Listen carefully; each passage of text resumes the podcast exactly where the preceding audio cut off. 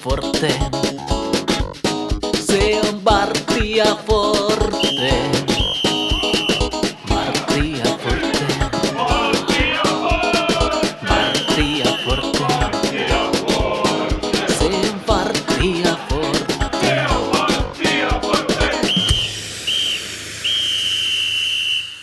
Se on Martti ja Forte. Tervetuloa kuuntelemaan TPS-kannattajien podcastia. Tänään puhutaan junnuasiaa. Mun nimi on Miikka Ahti.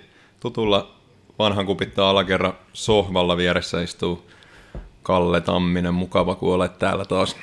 Mukava olla täällä tänään ja hyvää Kuopion palloseura 100-vuotis juhlapäivää kaikille kuuntelijoille ja läsnäolijoille. Joo, no ki- kiitos. Kiitos vaan. Meillä on mielenkiintoinen haastateltava tänään ja, ja tämmöinen harvinaislaatuinen toinen esiintyminen. Meillä on muutama, muutama tota, tai Laurikaisen Mika ainakin ollut kolme kertaa, joku muukin on ollut pari kertaa. Rooli on vaihtunut sitten viime, viime kerran. TPS juniorijalkapallo valmennuspäällikkö Miro Varhelahti, tervetuloa. Kiitos, kiva tulla toista kertaa tänne teidän vieraaksi. Mitäs kuuluu? No oikein hyvää ja niin kuin sanoit, niin titteli, titteli vaihtunut sitten viime kerran ja paljon tapahtunut sekä työ- että siviilirintamalla, niin tota, kaikin puolin kuuluu oikein hyvää. Joo, onnitellaan tässä vielä perheen lisäyksestä. Tosi hieno, hieno juttu. Joo, kiitetään nyt vielä näin nauhallekin, että tota, onnitteluista. Niin, silloin yhdeksän kuukautta sitten, kun oltiin viimeksi täällä, niin olit vielä TPSn talenttivalmentaja, joka toimi vähän siinä pakon sanelemana P17-joukkueen päävalmentajana. No, nyt sä oot valmennuspäällikkö, niin mitäs tässä yhdeksän kuukauden aikana on tapahtunut, kun rooli on näin radikaalisti muuttunut?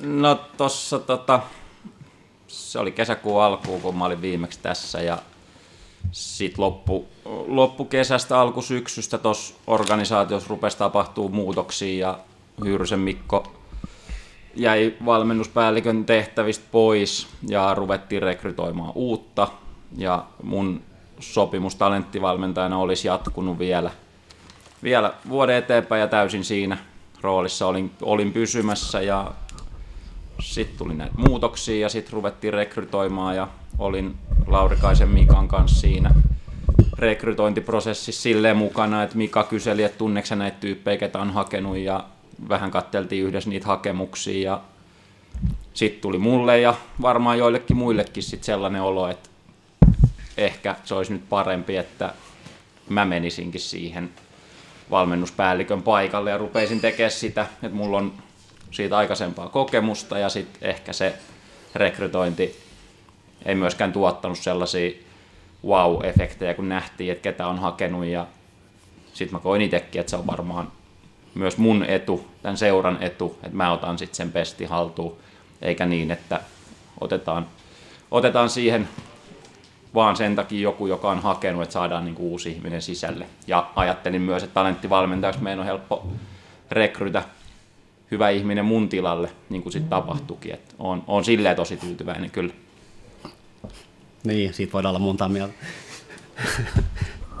Joo, tää on ihan hyvä. Tota, Laurikaisen Mika rekrys edustusjoukkoon päävalmentaja nimitti itse itsensä ja sä rekrytoit valmennuspäällikköä nimitit itse itsensä. Nyt on ihan hyvä linja näköjään, mikä on löydetty seurasissa. No joo, en, mä, en ehkä ihan itse itseäni nimittänyt, mutta, mutta, mutta äh, sanoin, että voin asiaa miettiä ja sitten mä sitä yhden viikonlopun yli mietiskelin ja kyselin itseäni viisaamilta ihmisiltä, että onko se oikea steppi tässä vaiheessa ja tulin itse sitten siihen tulokseen, että kyllä se, kyllä se näin on ja on, on nyt, nyt, nyt niin tyytyväinen myös siitä, niin tapahtuu. Sullahan on valmennuspäällikön hommasta aikaisempaakin kokemusta Jatsi-organisaatiosta, eikö näin ollut? Joo, joo että on siellä ollut ensin, ensin niin kuin 15-vuotiaisiin asti silloiset Sami Hyypi ja Akatemia ikäluokat, niin niiden valmennuspäällikkö ja sitten myöhemmin koko seuran valmennuspäällikkö. Et on, on silleen kyllä tuttu hommaa ja niin kuin sanoin silloin, kun tämän pesti otin vastaan, niin kyllä mun sellainen olo niin kuin on, että mä sitä osaan tehdä sen verran hyvin. Et, et, siksi mä sen halusin myöskin ottaa. Et en, mä, en mä sellaiseen lähtisi vaan siksi, että se kuulostaa hienolta, vaan siksi, että mä koen, että mä oon siihen hyvä henkilö. No lähdetään ihan semmoisesta asiasta, että ei varmaan, mulle ei ole kauhean selvää, eikä ole varmaan monille kuuntelijoille, mitä se sitten ihan käytännössä on, mitä valmennuspäällikkö tekee? Niin, tähän voi vastata lyhyesti tai pitkästi, mutta podcast-formaattihan on siitä hyvä, että voi vastailla pitkästi, niin on, on varmasti niin kuin hyvä avata alkuun se, että se on tosi monipuolinen homma. Siihen kuuluu tosi paljon asioita. Sitten noihin muutoksiin liittyen, niin vaikka Hyrsen Mikko jäi pois, niin se ei ole ainoa muutos, mitä tässä on tapahtunut. Et Mika on siirtynyt pois urheilujohtajan positiosta ja sitten juniorijalkapallon hallinnosta vastaava henkilö Ari Aho jäi pois vuodenvaihteessa ja uusi toiminnanjohtaja aloittaa ensi kuun alussa, eli meillä on ollut vähän vajausta myös hallinnon puolella, niin mun, mun työnkuva on ollut tässä aika moninainen. Et ihan niin paljon en ole pystynyt keskittyä pelkästään urheilutoiminnan johtamiseen, kun olisin halunnut. Mutta toi niin kuin alustuksena, mutta valmennuspäällikön tehtävä on varsinkin tässä mun roolissa siitä, millaiseksi mä sen halusin, niin valmentajien kautta edistää sitä meidän urheilutoimintaa. Että meillä olisi Tepsis mahdollisimman hyvää toimintaa kentällä. Että se valmennustoiminta on hyvin johdettu ja meillä on siellä semmoisia ihmisiä, jotka voi hyvin ja toteuttaa semmoisia asioita kentällä joukkueiden kanssa, mitä me halutaan. Niin kaikki, mikä kuuluu ton alle, niin on valmennuspäällikön tehtävä.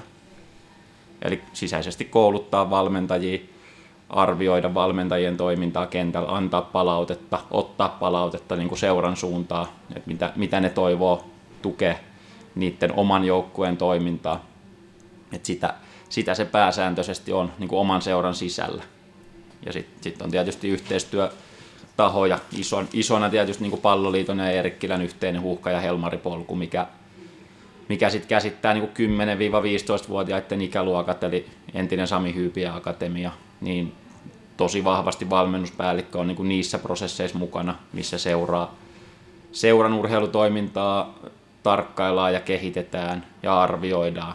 Ja siihen, siihen prosessiin itsellä menee niin kuin tosi paljon aikaa. Et ei niitä nyt ihan joka viikko ole, mutta joka toinen viikko suurin piirtein on jotain Teams-palaveria ja sitten sit se, että miten niitä asioita viedään meidän valmentajien kanssa arkeen, niin mulla on kaikkien tyttöjen, tai kaikki tyttöjen ja poikien joukkueet mun alaisuudessa, niin niitä, ikä, niitä joukkueita on 12 joukkuetta, mitkä menee siihen niin kuin sen ikäharukan alle, niin siinä on jo aika paljon itsessään niin kuin homma. Joo, mä olinkin just kysymässä, että miten paljon sulla tavallaan on niin ala, alaisia valmentajia siellä, mutta että näitä joukkueita on 12, jotka on tässä, tässä mukana, mutta että kuin, tai lähdetään ihan semmoisesti, että, että mitä kaikkea toimintaa TPS juniorijalkapallolla on?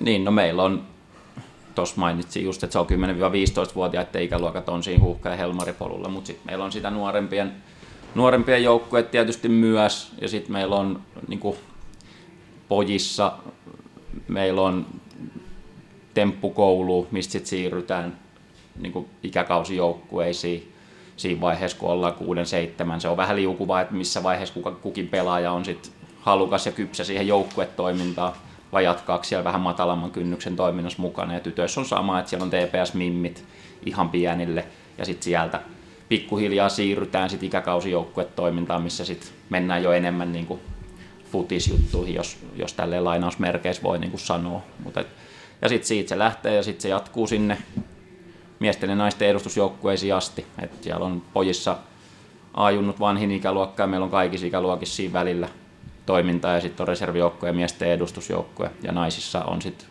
B-tytöt ja sitten on naisten edustusjoukkue, minkä lisäksi on sitten naisten kakkos- ja kolmosjoukkueet sitten myös niin kuin harraste, harrastefutiksen puolella. Et paljon, paljon on joukkueita. Mikka kysyi, että mitä toimintaa on, niin mä käyn kysymyksen toisinpäin ja mietin, että onko jotain, mitä pitäisi olla enemmän tai mitä ei tällä hetkellä ole, mitä sä haluaisit tuohon juniorijalkapallon toimintaan tuoda mukaan. En mä tiedä, onko mitään, mitään sellaista varsinaista, niin kuin, että meiltä puuttuisi jotain. Ehkä se on se, että joitain asioita meidän pitää varmasti tehostaa, että me ollaan, ollaan jatkossa niin kuin parempi seura ja että meillä on enemmän jäseniä meidän seurassa. Että se on, Eskolan Teemu on täällä käynyt teidän, teidän jutuilla, niin se pelaajamäärän kasvattaminen on aina yksi semmoinen, mikä Teemun kanssa keskustellessa nousee, nousee esille ja se on fakta, että me tarvitaan isompi pohja. Me ei, me ei voida kasvattaa nyt 30 pelaajalla per ikäluokka meidän joukkueiden pelaajamääriä, koska meillä ei riitä olosuhteet. Mutta me voidaan kasvattaa sitä matalan kynnyksen toimintaa, että miten paljon meillä on lapsia, jotka tulee TPSään tutustumaan jalkapalloon ja sitten organisoida niitä väyliä, että miten se harrastus jatkuu, kenellä se jatkuu kilpaorientoituneessa joukkueessa, kenellä se jatkuu ehkä edelleen matalan kynnyksen toiminnassa, missä voi nauttia futiksesta ja liikunnan harrastamisesta, niin nämä on varmaan niin kuin niitä, että sitä massaa meidän pitää saada isommaksi, jos me halutaan, että meillä on jatkossa enemmän pelaajia myös kaikissa siitä vaiheessa niin kuin eteenpäin. Onko sulla jotain dataa noista harrastajamäärän kehityksestä? On paljon ollut puhetta, että toi korona tietysti vaikutti laji kuin laji aika negatiivisesti, että harrastajamäärät tippuivat. Mikä Tepsis on tilanne? Onko ne kasvamaan päin vai vähenemään päin vai onko ne pysynyt stabiilina tässä viime vuosien aikana? No toi on silleen, että meillähän on ihan suoraan niin pelipassidataa, että niin määriä, mutta ne on vähän vaikeita aina, että missä vaiheessa vuotta sä katot niitä. Et kun, jos mä katson nyt viime vuoden, niin siinä on niin kaikki, mitkä on viime vuonna ollut, ja se on noin 800 se määrä. Ja sitten jos mä katson, mitä meillä on nyt, niin se on vähän alle 600. Niin sitten se, että okei, se voi olla, että se on kesällä, että jotkut vasta ostaa sen pelipassin sitten kesällä, kun alkaa pelitoiminta ja muuta. Niin siinä, siinä saattaa, että noita ei niinku ikinä oikein tiedä, mutta sitten kun me kysellään valmentajilta, tai mä kysyn valmentajilta, että paljon teillä on oikeasti pelaajia, niin ei meillä esimerkiksi viime vuoteen nähden niin mitään sellaista dramaattista pudotusta ole. Et, et enemmän se on taas siellä ennen joukkuetoimintaa, että kuinka iso me liikutetaan siellä ja ohjataan tähän toimintaan, niin se on se meidän isoin, isoin juttu, mitä meidän pitää lähteä niin kuin taklaamaan. Sä oot monissa haastatteluissa monissa yhteyksissä, muun muassa näissä mainioissa juniorijalkapallo kuukausikatsauksissa, mitä nykyään julkaistaan, niin oot, oot tätä tavallaan valmentajien johtamista ja tätä painottanut, niin mitä se on käytännössä, mitä sä teet heidän kanssa? Mitä se tarkoittaa? No mulle se on oikeastaan kaikkea, mitä mä teen meidän valmentajien kanssa. ennen kaikkea se on vuorovaikuttamista ja sitä, että me tehdään asioita yhdessä. Että se ei ole sitä, että mä menen, menen tuonne lähitapiola-areenalle kyttäämään ja vakoilemaan, että mitä täällä tehdään ja sitten laitan tuota, kipakat kommentit sen jälkeen perään, vaan että mä oon valmentajien yhteydessä erikseen kaikki, tai kun nähdään, niin kysyn, että onko jotain, mitä mä voisin, että haluatteko te, että mä tuun vetää jonkun treenin jostain aiheesta, mitä ollaan yhdessä mietitty, että seuraavaksi te treenaatte, vai haluatteko te vetää ne treenit, mitä te olette miettinyt, ja mä tuun kattoo, ja sitten me vaihdetaan ajatuksia sen jälkeen. Ja totta kai pelien, pelivideoiden, pelien livenä näkemisen, peleistä, pelaajista keskustelua.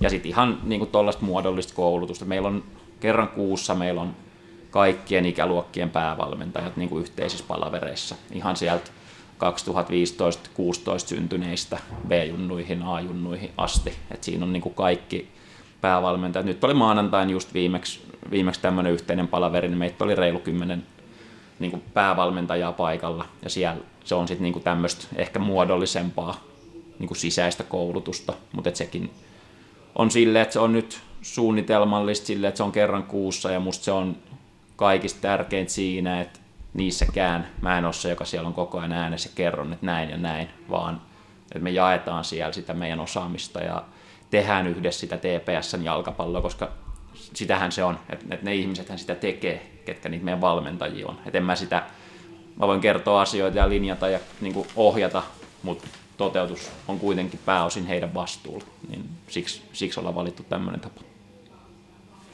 Ihan mielenkiintoista kysyä, että mitä aiheita käsittelitte sitten viime maanantaina, että saa vähän käsitystä siitä, että millaista, millaista se on, mitä te no, teette, kun te tapaatte. Joo, mä voin avaa nyt sen, että miten me ollaan nyt, meillä on ollut nyt, niin kuin siitä asti kun mä aloitin, että oli nyt kolmas, että ollaan niin tämä vuosi menty tammi helmi maaliskuu, niin nyt oli itse asiassa ensimmäinen vähän erilainen palaveri, mutta alkaa aina sillä, että käydään sellaiset yhteiset yleiset jutut, koitan käyttää niihin mahdollisimman vähän aikaa, koska ne on semmoisia yleensä liittyy aikatauluihin, vuoroihin, organisointeihin, johonkin. Nyt meillä on vaikka ammattikorkeakoulun kanssa yhteistyössä fyssaritesti, niin muistutus vaan, niin muistuttakaa pelaajia, että laittaa sinne varaan ne ajat ja semmoisia niin käytännön juoksevat asiat, muistutus, 10 minuuttia vartti. Sitten varmaan mennään myöhemmin siihen, että niin futissisältöasioihin, mistä haluatte kysyä, mutta sitten kun me ollaan nyt joulukuussa aloitettiin siitä, että me yhdessä määriteltiin, että miten miten me halutaan, että Tepsis pelataan futista, niin ne kaksi ekaa palaveria me ollaan käytetty sille, että meillä on ollut yksi teema niin kuin pelaamisesta. Ja sitten me ollaan katsottu eri ikäluokkien pelejä, että mitä se, mitä se tehokas eteneminen tarkoittaa vaikka siellä meidän ihan pienimpien poikien tai tyttöjen joukkueessa. Se on siellä vähän erilaista kuin B-junnuissa. Mutta mitä, yhteen, että mitä ne pelaajat tarvii siinä polulla, niin me ollaan päästy tosi hyviin niin kuin keskusteluihin siitä, että jos me halutaan tämmöistä futista, niin mitä ominaisuuksia ja taitoja niiden pelaajien pitää sen polun aikana saada.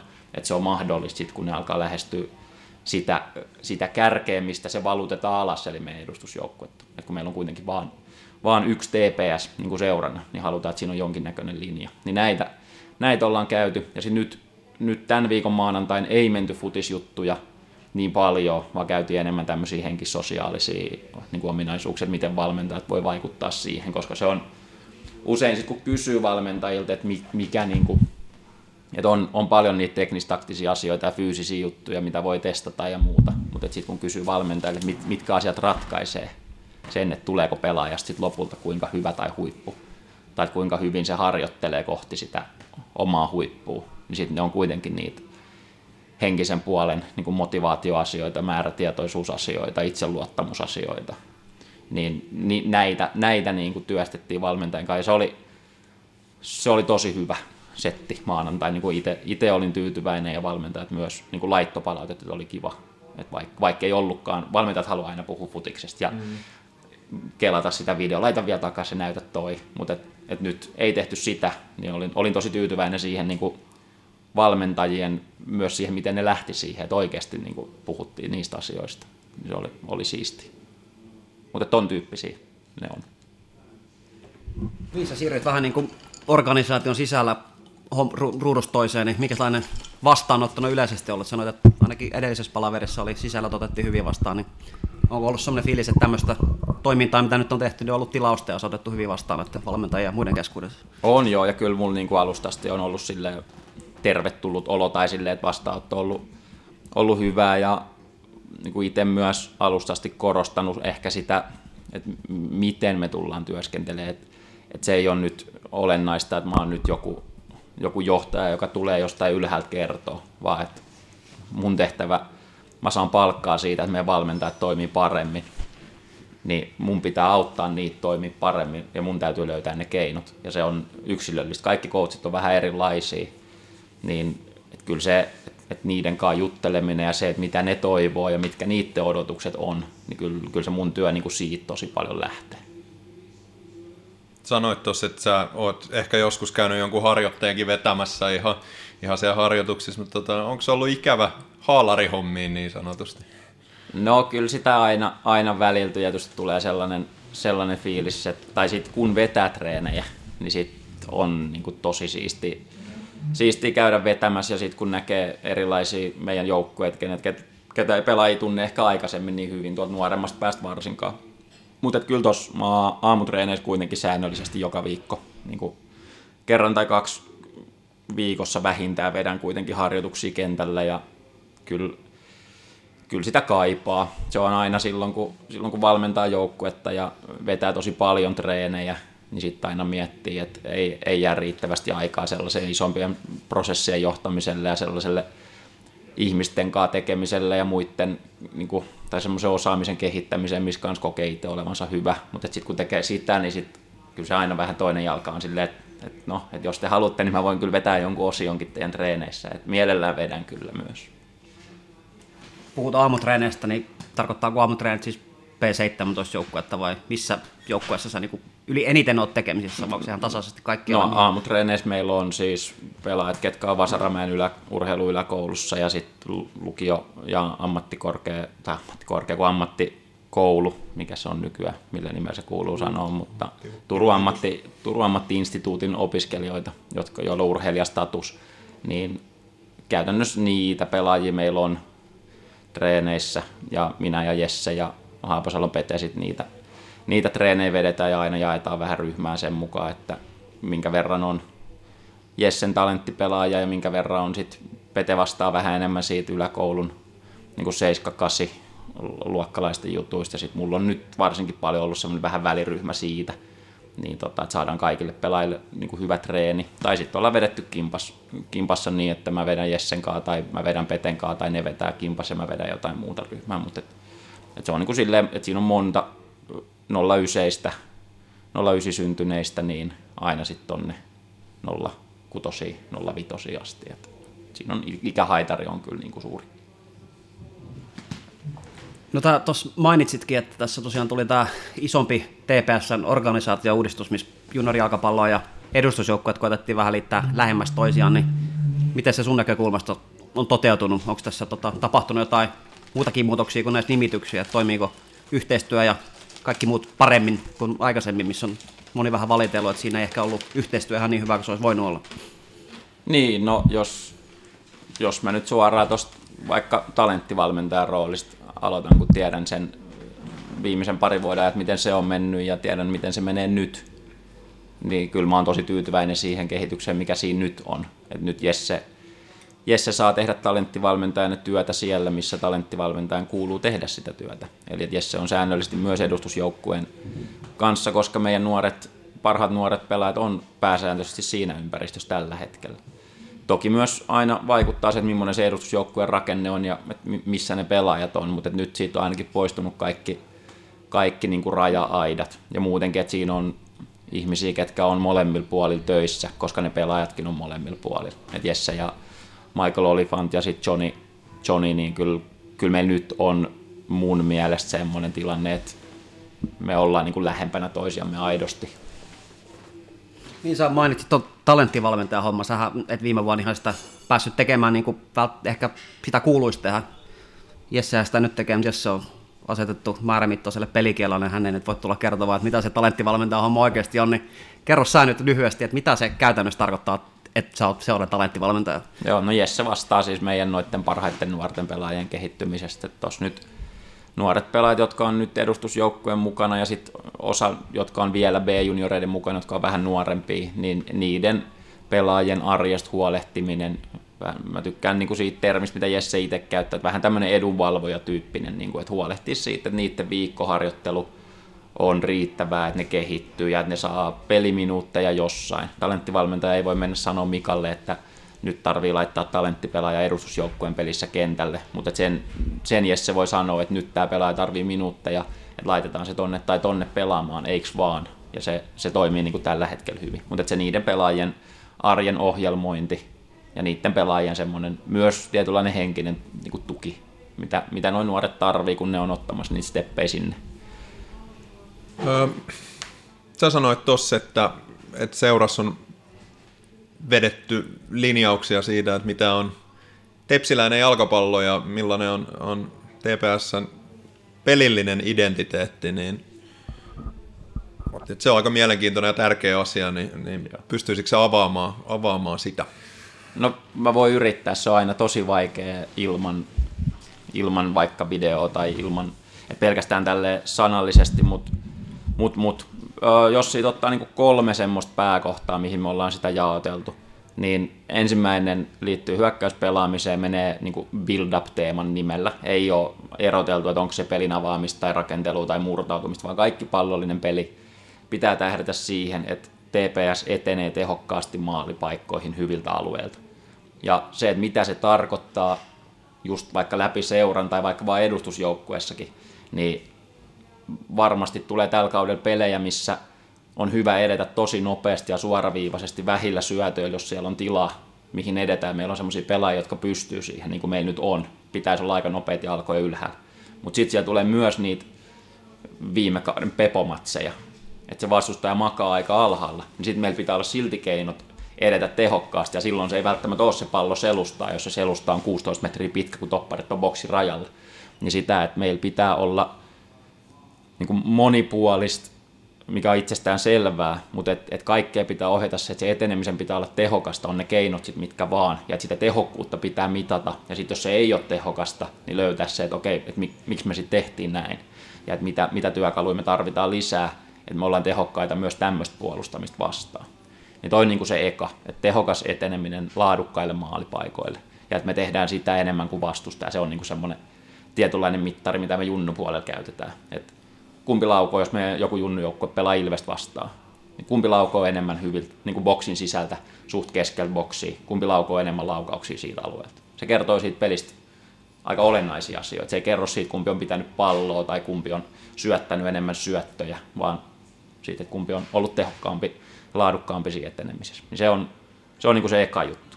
Sitten kaksi muuta liittyy transitioihin, eli siihen, kun pallo vaihtaa omistajaa, niin se, että kun me voitetaan pallo meille, niin sit siitä, että kuinka nopeasti me pystytään hyödyntämään ne tilanteet taas maalipaikkoina ja tehokkaana etenemisenä. Ja sitten jos me yritetään aina mennä heti ekalla syötöllä sinne ja se ei onnistu, niin sitten se on taas kysymys, että onko se tehokasta ja onko silloin ollut järkeä hyökätä nopeasti. Mutta se pyrkimys olisi siinäkin se, että me pystytään riistää palloa semmoisilla alueilla, semmoisissa tilanteissa, ja että meidän pelaajilla olisi semmoinen ajatus valmiiksi jo, että kun me puolustetaan, niin sen tarkoitus on se, että me pystytään hyökkäämään laadukkaasti ja niin kuin nopeasti. Että se ei ole sitä, nyt saatiin pallo, sitten me menee viisi sekuntia, pidetään, syötellään palloa ja sitten mietitään, että nyt aletaan hyökkää. Vai meillä olisi se ajatus, että me ennakoidaan sitä hetkeä, kun me saadaan pallo, ja että siitä alkaa meidän hyökkääminen, kun me ollaan jo lähellä lopettaa se puolustaminen. Ja sitten viimeinen kääntäen toi toinen, eli transitio niin päin, että kun me menetetään pallo, niin se, että me ollaan tosi aggressiivisia riistää se takas. Että me ei anneta meidän vastustajalle niitä mahdollisuuksia, mitä me itse halutaan saada silloin, kun me voitetaan pallo. Ja noit on helppo silleen mitata. Pelissä tapahtuu tietty määrä riistoi, niin se, että mitä ne meille tuottaa tai mitä ne ei tuota, ja mitä ne tuottaa meidän vastustajalle tai mitä ne ei tuota. Et jos aina kun me menetetään keskialueella pallo, niin vastustaja pääsee laukoon meidän boksista, niin sitten siinä on varmasti parannettava. Mutta noi, noi on niinku ne kolme semmoista kulmakiveä, minkä sisälle menee loputon määrä niinku yksityiskohtia ja laatutekijöitä ja sitä, että miten se näyttäytyy eri tilanteissa tai eri, eri ikäluokissa. Mutta et, et noi on silti asioita, mitä pitäisi aina näkyä, kun tepsijengi pelaa. Et, et noi, noi on ne kolme, ja neljäs on erikoistilanteet, mutta se on, se on semmoinen, mikä ehkä liittyy sitten vaan edustus- ja ihan kilpa huippuvaiheen niin kuin jalkapallo, B-junnut, A-junnut ja edustusjoukkueet. Niin näitä, näitä juttuja se tepsiläinen jalkapallo meille tarkoittaa. Miten käytännössä tämmöinen pelillinen identiteetti tavallaan niin kuin luodaan seuralle? Miten se on tapahtunut, kun te olette alkanut tätä niin kuin näitä asioita ylös pistämään, niin miten se käytännössä on edennyt? No se on, se on niin prosessi, mikä on alkanut jo, että se ei ole nyt, että kun mä oon tullut valmennuspäälliköksi, niin. mä oon päättänyt sen näin, mm. vaan sitä keskustelua on, on ollut, niin kuin Mikan johdollista keskustelua on käyty, Hyyrysen johdollista keskustelua on käyty Junnu puolelle. Tepsil on, Tepsi on 101-vuotias seura tänä vuonna, Tepsil on jo niin paljon sitä, myös sitä historiaa, että kyllä meidän valmentajilla, no me työstettiin joulukuussa sitä niin, että käytettiin tämmöistä verkkopohjaista työkalua, mihin kolmella sanalla, joka, että kolme sanaa sai laittaa, että millaista sä haluaisit, että on TPSn jalkapallo. Ja mitä meillä oli 40 valmentajaa varmaan paikalla siinä. Sitten kännykällä jokainen itekseen kirjoitteli niitä ja sitten ne heijastui taululle. Ja sitten ne, mitkä oli usein, useimmiten esiintyi sanat, niin tuli iso, isommalla ja keskemmälle. Niin kyllä sieltä löytyi nämä, niin kuin, mihin, mitkä voidaan selvästi niin kuin, johtaa noihin kolmeen juttuun, mitä, mitä me puhuttiin. Että halutaan, että se on aggressiivista ja aktiivista ja etenemis, etenemis niin kuin painotteista, niin mun mielestä se on sillä, että meillä pitää olla, meillä jotka päättää, niin meillä pitää olla vahva ajatus, mutta sitten taas meillä pitää olla myös niin kuin sen meidän valmentajien tuki sille asialle, koska ne on kuitenkin ne, ketkä, siihen, niin kuin, ketkä toteuttaa, niin silloin meillä pitää olla myös niin kuin sitoutuneita tekijöitä siihen. Kaikki ei ole asioista aina samaa mieltä, mutta mä uskon siihen, että kun meillä on nyt aika selvät valinnat, mitä me nyt myös niin kuin junnupuolella vuodesta toiseen tästä eteenpäin työstetään yhdessä, niin se kyllä niin kuin kirkastuu koko ajan. Ja sitten me myös valmentajat kehittyy niissä, ja sitten me löydetään myös valmentajia, jotka, niin kuin, joille se on semmoinen sydämen asia, tai semmoinen, että ne ostaa sen niin kuin ihan sata, niin sitten me tiedetään, että okei, toi on meille tosi hyvä valmentaja. Ja sitten jossain saattaa olla joku coach, joka ei koe sitä omaksi jutuksi, ja sitten se ei välttämättä halua enää edes olla meidän valmentajana. Ja sitten mun tehtävä on sitten taas löytää myös muualta semmoisia coacheja, jotka pystyy laadukkaasti valmentaa pelaajia, jotka pystyy taas tätä meidän identiteettiä kentällä toteuttaa. Niin tässä, tota, tässä seurassa osataan kauniit sanat, on kaiken näköisiä strategiaraportteja sun muita, mitä on tehty. Miten sä pidät huolta siitä, että nämä jutut jää vain sanojen tasolle, vaan että ne menee sinne konkreettisesti pelikentälle asti? No kyllä meillä on niin kuin, mä koen, että meillä on valmentajien kanssa silleen hyvä yhteys ja noi, että me kerran kuussa puhutaan niistä, niin se ei ole mikään autuaksi tekevä juttu, että se automaattisesti sit olisi silleen, mutta mä, mä, uskon myös, että jos me ei ikinä puhuta niistä, niin sitten ne ei ainakaan niin kuin siirry. Ja se, että ne on aina meillä meillä sit läsnä, on se sitten harjoitus tai peli, niin ne asiat on niin kuin aina pinnalla. Et jos me mennään, jos mä menen vetää jonkun osion sinne treeneihin tai me arvioimaan treeniin, niin kyllä ne, kyllä ne kolme meidän niin kuin identiteetin otsikkoa on aina, niin kuin, että okei, no mihin näistä tämä liittyy vai liittyykö tämä. Jos mä en näe sitä yhteyttä, niin mä kysyn, että mikä tämä niin kuin on, että mihin, mihin sä laittaisit tämän, että mihin lokeroon tämä susta menee, että onko tämä olennainen juttu. Ja sitten se coachi perustelee sen, että mä olisin, okei, no toihan kuulosti hyvältä. Tai sitten mä olisin, että okei, no mun mielestä toi ei ehkä ole, että se voisi ehkä muuttaa näin, että se menee enemmän sinne. Että kyllä se vaatii sitä käytännön näkemistä ja tekemistä yhdessä keskustelua myös siellä niin kuin käytännön tasolla. Ei se voi jäädä vaan siihen, että puhutaan niin kuin sanoilla. Mutta ehkä yksi semmoinen esimerkki tuosta on se, että meillä on kaikilla ikälu, niin kuin, meillä on yhteinen sellainen Google Drive, mihin on tehty noille kolmelle jutulle omat kansiot kaikille joukkueille, ja ne saa laittaa sinne vaan kolme klippi per teema, mitkä on niiden joukkueen top kolme klipit noihin kolmeen niin kuin identiteetin otsikkoon. Ja sitten ne pääsee katsoa niitä toistensa videoita. Kaikki coachit ei ole vielä laittanut, mutta siellä on aika monella valmentajalla on sellainen. Ja sitten se on ihan kiva saada viestejä silleen, että, että käy katsoa meidän tuolta kansiosta, että, että vitsi me tehtiin viikonlopun pelissä niin kuin tosi hyvin tätä ja tätä juttua, että lisättiin tonne driveen siitä yksi klippi. Niin, niin tolleen se niin kuin pieni asia tälleen, mutta sit, jos, to, jos tostakin saa semmoisen toimintatavan, mikä jatkuu ensin läpi tämän kauden, että se ei nyt jää tähän talveen, vaan että se jatkuu syksyyn ja sitten se jatkuu taas seuraavaan talveen ja kevääseen, niin mä uskon, että toi on sellaista, mikä väkisin niin kuin tuottaa niitä asioita lisää meidän arkeen. Onko nämä myös sellaisia asioita, että nämä olisi tarkoitus jalkauttaa niiden pelaajien keskuuteen, jos me otettaisiin tänne vaikka joku TPS P17 pelaaja tänne, niin osaisiko hän nimetä, että minkälaista futista TPS kuuluu pelata? Kyllä varmaan jo B-junnuis, mutta ehkä mä näen enemmän, että noin on niin kuin meidän valmentajien työkalu jäsennellä sitä noin.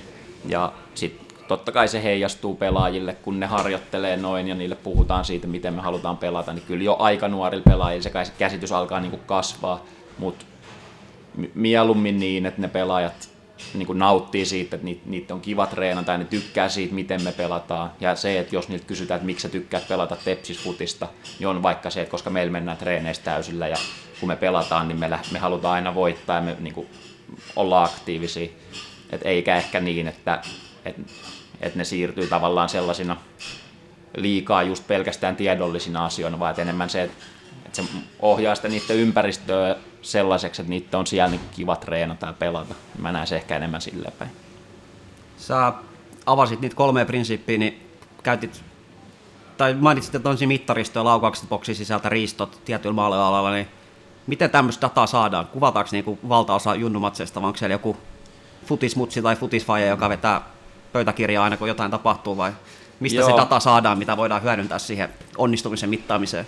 No vaikka nyt no edustusjoukkue tietysti on edustusjoukkue on vähän enemmän resurssia ja sitten tehdään niin kuin analyysiä. Meillä on B- ja C-junnuis kuitenkin myös esimerkiksi videoanalyytikko Robert Nygård, joka tekee, tekee kaikista peleistä sellaisen, että me saadaan, saadaan niin kuin tilastodataa, mikä on myös visualisoitu silleen kentän, kentän muotoon, vaikka B-junnuista, että kuinka paljon tulee boksiin murtautumisia ja mitä niistä seuraa. Et jos murtaudutaan 40 kertaa boksiin ja päästään laukoon seitsemän kertaa, niin sitten siinä on ehkä vielä jotain niin kuin hiomista, mutta me saadaan tota dataa niin kuin C-junnuista ylöspäin.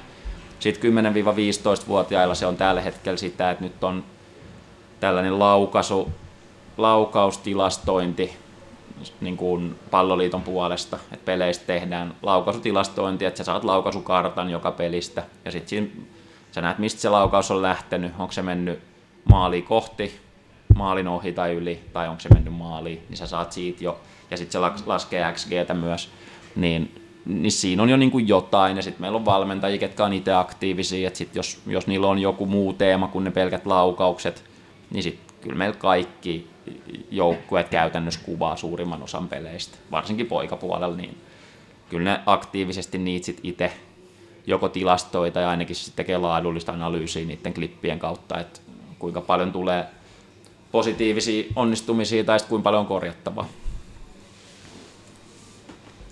Niin, no, tämä mainitsitte, että tätä prosessia nyt viime aikoina pääasiassa junioripuolen kanssa, niin onko edustus sitoutunut samoihin periaatteeseen vai kävikö tässä niin, että sä kävit lyömässä sitten jonkun listan Lauri Kausen Mikaelle, että me ollaan päätetty, että Tepsi on jatkossa tällainen seura?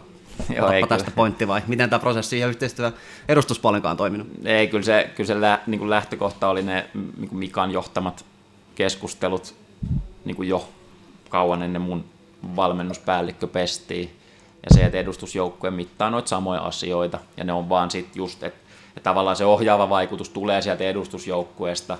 Ja sieltä, tämä on tosi hyvää podcastin tekemistä, mutta semmoista, käyttäisin semmoista niin nuolta, mikä on leveä sieltä edustusjoukkueen päästä ja kapenee kohti meidän nuorempaa päätä, niin siinä on se vaikutusalue, mikä me halutaan. Et se on aika leveä siinä reservijoukkueen B-junnut, sen pitää olla tosi lähellä jo sitä edustusjoukkueen niin kuin maailmaa niiden prinsiippien osalta, mitä me halutaan. Mutta sitten siellä 6-7-vuotiaissa se on aika ohut, mutta se on samoin juttuja, vaikka ne näyttäydy samalla tavalla. Siellä ei, siellä ei kauhean monen pelaajan yhteistyöt tarvita siihen laadukkaaseen etenemiseen, että se on enemmän sitä osaksi pelaajat kuljettaa ja osaksi ne ohittaa vastustaja tai osaksi ne ottaa pallon pois. Et ne on niin kuin simppelimpiä juttuja, mutta et niiden päälle sitten ne kasvaa ne jutut, mitä halutaan nähdä edustusjoukkueessa. Miten sä ajattelet, että onko suomalaisilla seuroilla yleensä helposti löydettävissä tämmöinen jonkunnäköinen identiteetti? No, tavallaan niin kuin on ja ei. Mun mielestä, että jos, jos tässä istuisi ihan minkä vaan muun seuran valmennuspäällikkö, niin se varmaan sanoisi noin suurin piirtein samat asiat, mitkä mä sanoin. Hmm. Kaikki haluaa pelata noin. Se on niin kuin selvää. Ehkä, jo, ehkä suurimmat erot tulee sitten niin pallollisen vaiheen organisoimiset, kuinka, kuinka niin kuin hitaasti tai kuinka nopeasti tai kuinka paljon pallohallinnan kautta tai niin kuin, että, että miten haluaa hyökätä niin siinä on varmaan niin kuin eroja, mutta en mä vielä ole kuullut yhtään semmoista seuraa, kun sanoo, että meidän linja on semmoinen, että me ei haluta prässätä ylhäältä, ei haluta olla aggressiivisia ja aktiivisia.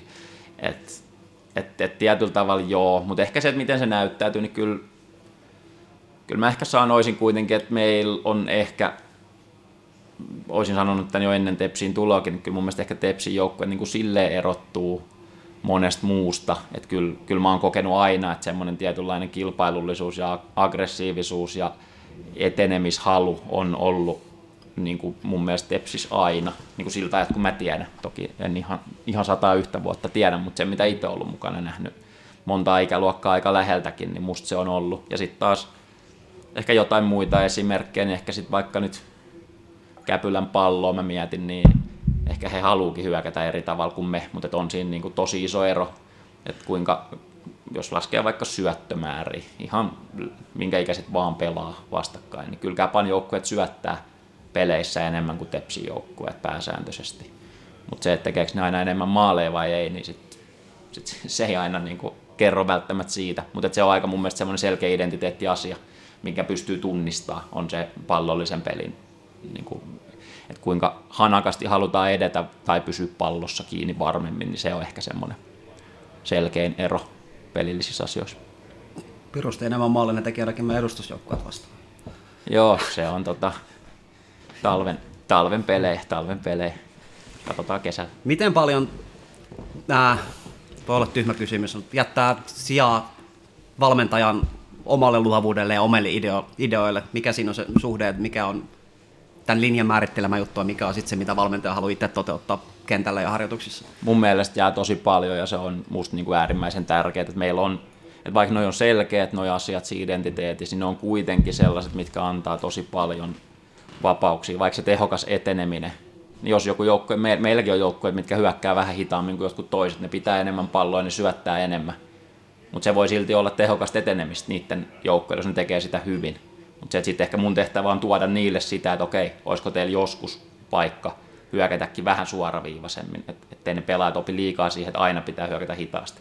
Ja sitten taas kääntää, jos meillä on joukkoja, mitkä puskee koko ajan vaan, että aina mennään eteenpäin, vaikka olisikaan hyvä sauma, niin sitten taas ehkä niille tuoda sitä, että pitäisikö välillä löytää muita rytmejä siihen myös, että kun sekään ei ole tehokasta, että hyökätään koko ajan nopeasti eteenpäin ja aina menetetään pallo, kun sit, että se tehokas on mun mielestä niin kuin se avainsana siinä, mutta tosi paljon se jättää valmentajalle sitä, että miten se valmentaja itse kokee, että se parhaiten saa sen toteutumaan, niin jättää tosi paljon kyllä mun mielestä niin kuin valinnan vapautta. Ja se on musta niin kuin tärkeää myös niiden valmentajien kehittymiselle, että ne saa itse määritellä sitä, että miten ne kokee ja huomata, että mikä toimii ja mikä ei toimi.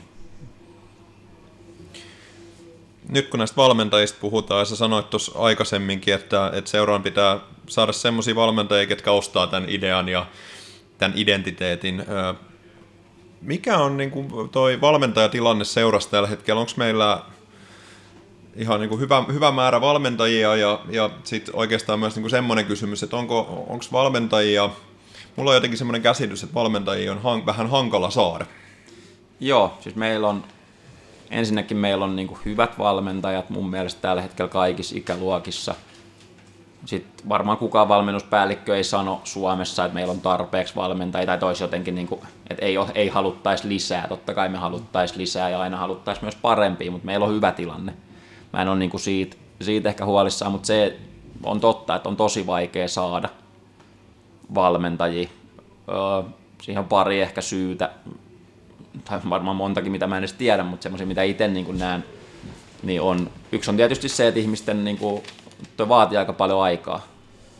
Että sä koutsaat tos, jos sä käyt jossain siviilitöissä ja tuut mukaan tuohon noin, niin neljä arkiltaa ja viikonloppun matsi ja sitten ne taloudelliset korvaukset ei kuitenkaan ole kauhean korkeita, niin siinä saa olla aika paljon niin kuin lajirakkautta tai muuta syytä olla mukana. Ja, ja tuntuu, että kun ihmisillä on varmaan enemmän ja enemmän koko ajan vapaa-ajan niin kuin, käyttömahdollisuuksia, mihin sä vapaa-aikas käytät, niin en mä tiedä. Ja sitten niin valmentamisen, valmentajuuden arvostus Suomessa, että onko se, niin kuin, onko se kivaa tulla tuohon, tota, sä et juuri kiitosta saa, mm.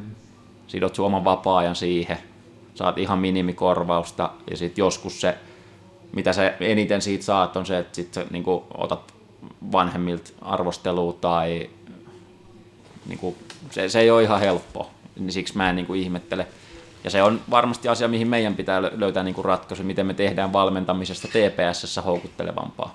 Että pystytäänkö me niin kuin osoittamaan, että meillä valmentaminen on vaikka turkulaisista seuroista kaikista niin paras ympäristö valmentaa. Et jos sä haluat valmentaa, niin kannattaa valmentaa Tepsissä. Et se on yksi iso, iso niin kuin työ.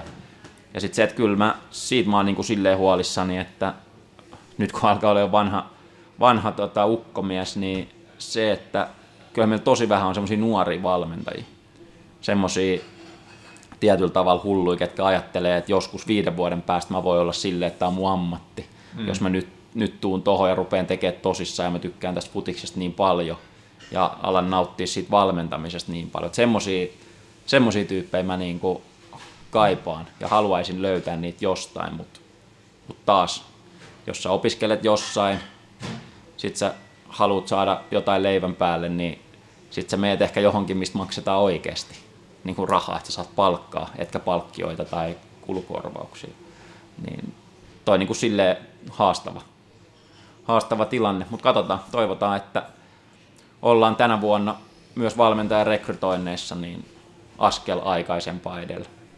Niin, sitä mun pitikin tässä juuri kysyä, että onko se sun vastuulla rekrytoida ja päättää, että kuka valmentaa ketäkin joukkuetta vai kuka sen seura sisällä tekee?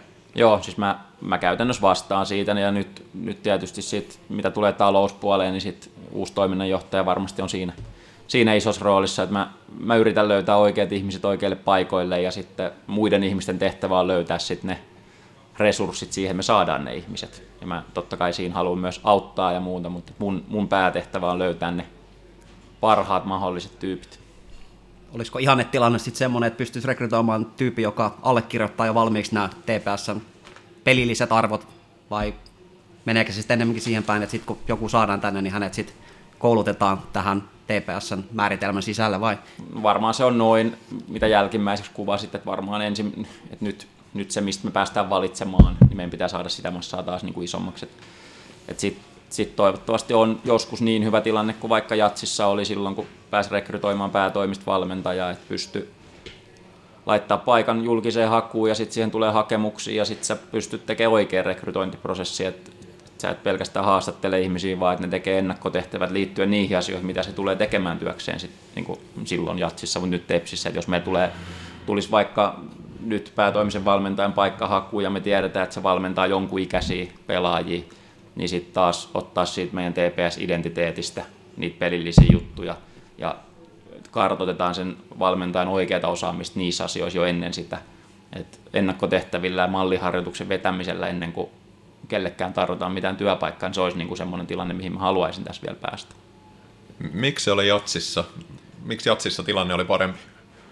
Öö, Se oli varmaan, ja kyllä se varmaan täälläkin olisi mahdollista, jos, jos meillä olisi niin päätoimisen paikka auki. Että sitten noihin otopesteihin, mistä maksetaan muutamia sata euro, satasia kuussa, niin niihin on aika vaikea sitten ehkä niin laittaa tollasta, koska sit niitä, ha, niitä halukkaita ja hakijoita on muutenkin vähän, ja sitten jos sä nostat sitä rimaa tosi korkealle, niin joku sitten sanoo, että no helpommalla mä pääsen, kun mä menen tuohon toiseen seuraan, mikä maksaa paremmin ja mikä ei epä, epäile mun osaamista, koska semmoisenahan se otetaan, jos sä rupeat pyytää ihmisiltä niin kuin ennakkotehtäviä tai näyttöjä omasta osaamisesta, niin se on, se on vaikea aihe, kun rekrytoidaan niin kuin ihmisiä, ketkä ei kuitenkaan tule päätoimiseen työsuhteeseen.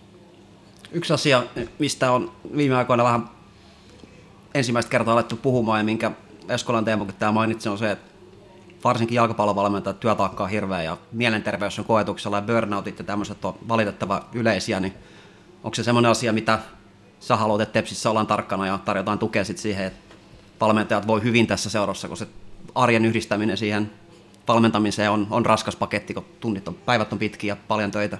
Joo, kyllä se on ihan, ihan selvästi niin kuin asia, mikä, minkä itse tietää, että sit jos oma, oma tankki on tyhjä, niin valmentaminen on kuitenkin aina enemmän niin kuin antamista kuin ottamista. Sun pitää pystyä itsestäsi joka treenissä ja pelitapahtumassa niin kuin antamaan tosi paljon energiaa, jotta sä voit tehdä sen niin kuin hyvin.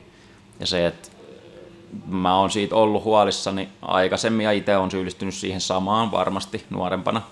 Et meillä oli jossain vaiheessa vähän sellainen buumi vallalla, kun päätoimisuutta tuli lisää ja alkoi olla paljon, jotka tekee ammatikseen, niin sitten tuli vähän semmoista ihannointia, että, että kuka, kuka on niin kuin eniten poikki, että kuka on tehnyt kaikista hulluimmat työtunnit mm. ja että et sä oikein valmentaja, jos et sä vedä niin kuin aamutreeniä puoli kahdeksalta oot hallilla ja sitten sä lopetat viimeiset treenit puoli kymmenen, niin vähän sen niin kuin sellaista ihannointin siitä, siitä onneksi mun mielestä ollaan menty niin parempaan suuntaan valitettavasti kantapään kautta, koska omia tuttujakin on ollut paljon, niin kuin just burnouteista on puhetta, niin valitettavan usein tulee sellaisia, että vitsi mä en ole kuullut tosta tyypistä muuten hetkeen mitään, tai mä en ole nähnyt sitä jossain tapahtumissa, ja sitten kuulee jostain, että no joo, että sillä, että sillä tota meni vähän yli, että nyt se on vähän aikaa vetää huili tuolla, niin, niin onneksi siihen on herätty, ja just Teemu tuommoisena palloliiton direhtöörinä, niin isossa vastuussa myös, ja samoin valmennuspäälliköt, niin kuin minä ja muut, että, että meidän pitää huolehtia niistä ihmisistä. Ja sitten kyllä mä niin kuin heitän palloa myös tästä niin kuin itseäni ylemmässä, että sitten myös valmennuspäälliköt, kenelle ei ole suoraa esimiestä, että se on se hallitus, niin on ihan toivottavaa, että sieltä suunnalta myös välillä vähän kysellään, että miten sun työtaakka ja onko tässä niin kuin, työ, työt ei aina ole kivoja, mutta pääsääntöisesti niin ihmisten täytyy viihtyä, jotta ne voi saada oman parhaansa aikaiseksi, niin siihen ehdottomasti niin kuin haluan itsekin olla tuomassa parannusta. Musta tuntuu, että tämä on semmoinen aihe, mistä me ollaan kyllä niin kuin jau, jauhettu aina, kun siihen on mahdollisuus, mutta taas puhutaan tästä päätoimisuudesta ja tulkitsenko oikein, että sun näkemys on, että päätoimisia, toi, tai päätoimisuutta pitäisi seurassa lisätä, pitäisi saada enemmän päätoimisia valmentajia?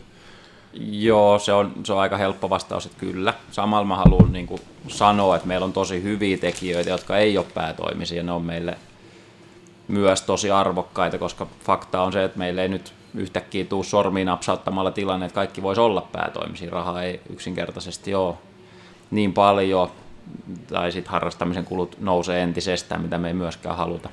Mutta tota, totta kai niin kuin kilpailu on aika kovaa, ja varsinkin pääkaupunkiseudulla seurat kasvaa sellaisiksi, että niillä on varaa pitää ihmisiä töissä, niin totta kai se, että me käydään nyt meidän jo, vaikka noin kuukausittaiset päävalmentajapalaverit, jos ne kaikki ihmiset olisi meillä töissä töissä, eikä siellä, missä ne on nyt töissä töissä, ja sitten ne tulee iltasi harrastamaan valmentamista to, erittäin tosissaan meidän joukkueiden kanssa, ja sen jälkeen tulee vielä mutteri istua kahdeksi tunniksi muiden coachien kanssa niin omalla vapaa-ajallaan. Me voitaisiin tehdä sitä silloin, kun meidän pelaajat on koulussa, ennen kuin ne meidän valmentajat menee harjoituksiin, me voitaisiin tehdä sitä joka viikko.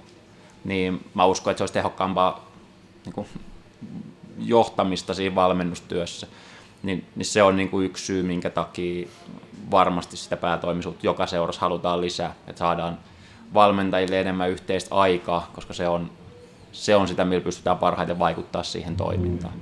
Ja myös fakta on se, että varmaan ihmiset, no riippuen tietty työn kuvista, mutta mutta se, että jos sä saat hyvä, hyvin tehdystä työstä korvauksen, millä sä elät, niin se on varmaan myös sen työssä jaksamisen ja siinä tehtävässä jaksamisen kannalta niin kuin motivoiva asia. Et, et siksi, siksi se on mun mielestä niin kuin selvää. Ja tällä alueella se on aika mun mielestä iso ongelma, mutta että jos me ruvetaan katsoa tuosta niin, niin junioripuoliin, niin se, että jos kaikki kunnia niin kuin Salpalle, ja siellä on tehty edustusjoukkueet on asia erikseen molemmissa seuroissa, mutta Salpan junioripuolella on niin kuin enemmän ihmisiä töissä kuin TPSn junioripuolella jalkapallossa, niin, niin onko se sitten ok tulos odottaa meiltä pelaajakehitystuloksia, mitkä on vain vähän heikompia kuin Salpalla. Mä veikkaan, että siihen ei meidän seuran ympärillä olevat ihmiset olisi kauhean tyytyväisiä. Mutta et, et jos, jos se on se, niin kuin mihin me asemoidutaan, onneksi on muita vaikuttavia tekijöitä kuin päätoimisten määrä. Ja just siksi mä oon tyytyväinen, että meillä on niin hemmetin hyvät otovalmentajat, että me pystytään tekemään hyvää työtä tässä, mutta varmasti se olisi semmoinen, millä me pystyttäisiin entisestään lisäämään sitä meidän niin kuin, kilpailukykyisyyttä. Mikä, sä et vastaa talousasioista, mutta mikä sun mielestä olisi sellainen niin realistinen reitti, mitä kautta TPS Junior pystyisi lisäämään niitä päätoimisia valmentajia? No, siihen ei varmaan niin kuin, ole kauhean montaa muuta vaihtoehtoa kuin se, että, että rahaa pitää saada lisää sisälle. Nykyisiä jäseniä ei voi kuormittaa enempää, niin silloin me tarvitaan vain lisää jäseniä. Sitten me tarvitaan varmaan parempaa suunnitelmaa siihen, mitä muuta me voidaan tehdä kuin sitä perustoimintaa, millä me kerättäisiin jonkin verran rahaa. Tapahtumat tuottaa jonkun verran, yhteis, niin kuin tämmöinen yritys, yhteistyösponsorit, tällaiset, ne tuottaa jonkun verran, mutta se, että, että kyllä, kyllä me vaan tarvitaan niin kuin enemmän enemmän ihmisiä mukaan tähän toimintaan, mitä kautta sitten myös resurssit lisääntyy.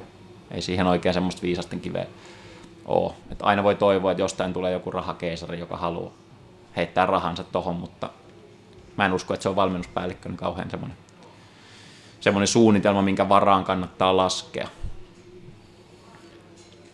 Mua hävettää jo valmiiksi ottaa tämä asia puheeksi, että tulee nyt aivan väärä ihmisen suusta, mutta sä oot noissa sun katsauksissa korostanut noita tota, koulutusten merkitystä ja sitä, että ohjataan valmentajia sinne Perskuleen B-kursseille ja muille, niin avappas nyt vähän, että mikä, mikä siitä tekee sun nähdäksesi semmoisen niin kehityskohteen, sitä pitää harrastaa vielä entistä enemmän ja minkä takia se on tärkeää? Niin, kuten edellisessä kuukausi katsauksessani kirjoitin, niin kyllä mä näen sillä oikeasti niin kuin tosi ison, ison merkityksen ja ehkä varmaan taas siinä on semmoinen subjektiivisuus ja äskettäisyys vinoumaan, että mä itse nyt just sain koulutuksen käytyä ja koin, että se oli tosi hyvä koulutus mulle. Ja se antoi mulle taas pitkästä aikaa sellaista, että, että kun mä tein jotain, vedin treenejä, suunnittelin treenejä, näytin mun valmennusprosessia jollekin ihmiselle, niin sitten mä saan siitä palautetta ja vähän sparrausta ja uusia ideoita ja vahvistusta sille omalle, niin on se tärkeää siinä, että sä omassa ammatissasi niin kuin koet tulevas paremmaksi ja saat sille myös jonkun muun niin kuin arvion kuin se sun oma subjektiivinen, että kyllähän mä nyt oon hyvä. Vaan se, että joku muu käy sanomassa, että hei, tää, kaikki mitä sä oot tässä esittänyt, niin tämä käy aika hyvin järkeä, mutta onko sä miettinyt tota? Ja sitten itse oot sieltä, no totta muuten, että täytyy kokeilla ja sitten sä saat jotain uutta. Niin kyllä, kyllä se on kaikilla tasoilla kouluttautumisessa. Ja sitten totta kai kun puhutaan aloittelevista valmentajista, niin se on vaan niin, että sun täytyy tietyt perusasiat tietää ja hallita. Ja koulutukset on niin tuollaiset viralliset koulutukset, muodolliset koulutukset, niin ne antaa kuitenkin sellaisen hyvän pohjan, mihin sitten pystyy alkaa rakentaa sitä seura-identiteettiä päälle. Mutta niin ylipäätään tuollaisesta, mitkä korostuu siellä, ketkä valmentaa meidän lapsia, että mikä siellä on tärkeää, että miten, miten sä heittäydyt sinne, kuinka innokas sä oot ja miten sä annat palautetta niin, että ne pelaajat oikeasti rakastuu siihen futikseen, kun se on se, se, on se tärkein juttu siellä pienissä niin se, että sit jos ne vaan heitetään tonne ja sanotaan, että, että menkää tohon noin, niin todennäköisyys sille, jos sä oot itse ollut joskus pelaaja, niin sit sä valmennat niitä lapsia silleen, kun sua on valmennettu. Ja se ei aina ole paras mahdollinen tie. Miten paljon niitä eri kaiken näköisiä kursseja on? A, B, C, vai miten, mihin asti mennään? Mistä se niin lähtee liikkeelle? Niin, sehän lähtee, tota, itse asiassa meillä on tässä just, just tota, ilmoittautumiset käynnissä, että tervetuloa vaan kursseille, niin tota, futis, futisvalmentajan startti, futisvalmentajan startti on niin kuin ensimmäinen koulutus, se on semmoinen tota, pari, pari lähipäivää ja jonkin verran tehtäviä, noin 40 tuntia kokonaisuus muistaakseni. Sitten tulee ikävaihekoulutus, mikä keskittyy sitten niin kuin lasten valmentamiseen. Ja sitten kun on suorittanut ne ja käynyt yhden, yhden tota vapaa-valintaisen tällaisen syventävän, syventävän koulutuksen tai lisäkoulutuksen, niin sitten voi hakea UEFA Clle. Ja sitten ne menee Cstä B, A ja sitten on Pro, Pro vielä siellä ja sitten on noita uudet, uudet erikoistumiskoulutukset, missä nyt tota, itse olin se Elite Youth A-kurssi, mikä on niin kuin A-kurssin suorittaneille valmentajille sellainen, että jos et sä, jos et sä valmenna aikuisten ammattilaisjoukkuetta, niin et sä sitä UEFA Prota mihinkään niin kuin sinänsä tarvi. Ja että on niin kuin lasten tai huippuvaiheen niin kuin nuorten pelaajien valmentamisen erikoistumiskurssi. Ja sitten on se UEFA Youth B-kurssi, missä JP Perällä meiltä on nyt, mikä on sitten niin vähän nuorempia lasten ja nuorten, niin kuin, että niillekin on oma erikoistumiskoulutus. Että se ei auta, että jos JP pyörii lasten kanssa, jotka on alle 12 vuotta, niin JP ei sitten taas tarvitse välttämättä sitä UEFA-aata mihinkään, missä käydään ison kentän joukkuetaktisia juttuja niin kuin tuommoisen huippuvaiheen joukkueen näkökulmasta. Niin siinä on mun mielestä palloliitolla on mennyt noin tosi paljon eteenpäin noin koulutukset. Se on, on niin kuin hyvä, hyviä no sekin, koulutuksia. No sekin uskon, että meidän podcastit toimii koulutuksia markkinointikanavalla, mutta tulipahan sekin nyt tehtyä. Minkälainen, onko siinä niin kuin vaikea päästä, puhutaan vaikka tästä pahamainisesta UEFA B-koulutuskurssista, niin onko siinä niin kaikki halukkaat tervetuloa vai onko kriteeristöt ihan semmoiset, että sinne ei ihan, ihan joka jätkä halukas pääse mukaan toimintaan? No periaatteessa, no mä en itse asiassa, mä en ole itse en ole B-kurssi kouluttaja, enkä ole niitä koulutusvalintoja ollut tekemässä, mutta mä kyllä uskoisin, että sinne aika lailla pääsee ne, jotka on suorittanut hyväksytysti sen UEFA C. Mutta se on, kun se on jo niin kuin UEFan standardoima koulutus, niin siinä on jo, tai niin kuin me itsekin nyt, siihenkin on meillä nyt ilmoittautuminen auki, ja mä itse vedän sen kurssin, niin laitoin siihen ilmoittautumiseen niin kuin jo, että se ei ole enää semmoinen kurssi, että kun sä vaan tuut sinne, niin sitten sä saat ne paperit, vaan että siinä on selkeät osaamistavoitteet, mitkä pitää todentaa sen kurssin aikana, että sen voi saada vedettyä läpi. Ja itse ainakin ajattelen silleen, että mun, mun C-kurssilta ei voi päästä läpi, jos ei se sama valmentaja mun mielestä ole kahden vuoden, vuoden sisään valmis sinne B-kurssille. Että toi on varmaan myös muuttumassa. Et aikaisemmin se on ollut silleen, että jos sä vaan meet sinne, niin sä pääset kyllä läpi. Ja B-kurssilla, B-kurssilla on myös nyt silleen, että sä pääset kyllä sinne kurssille, jos sä haet, mutta sitten se, että sä saat sen suoritettua, niin se vaatii sitä osaamista niin kuin oikeasti. Ja siinä on kyllä niin kuin, silleen tiukennettu sitä linjaa, mikä on mun mielestä niin kuin vaan oikein. Vaan oikein. Jos meillä on jotkut kriteerit ja osaamistavoitteet, niin kyllä ne, tai vaatimukset, niin ne pitää kyllä sitten niin kuin täyttyä ennen kuin sä voit koulusta valmistua. Onko tässä niin kuin valmennuspuolella vähän sama homma kuin ihan missä tahansa muussa ammatissa, että tietyn näköinen koulutus vaaditaan, että sä voit toimia jossain urakassa? Onko se, jos sä rekrytotaan valmentajia, niin edellytäksä, että tämmöiset kurssit on käyty vai voiko tänne seuraan tulla ja sitä kautta sit kouluttautua lisää?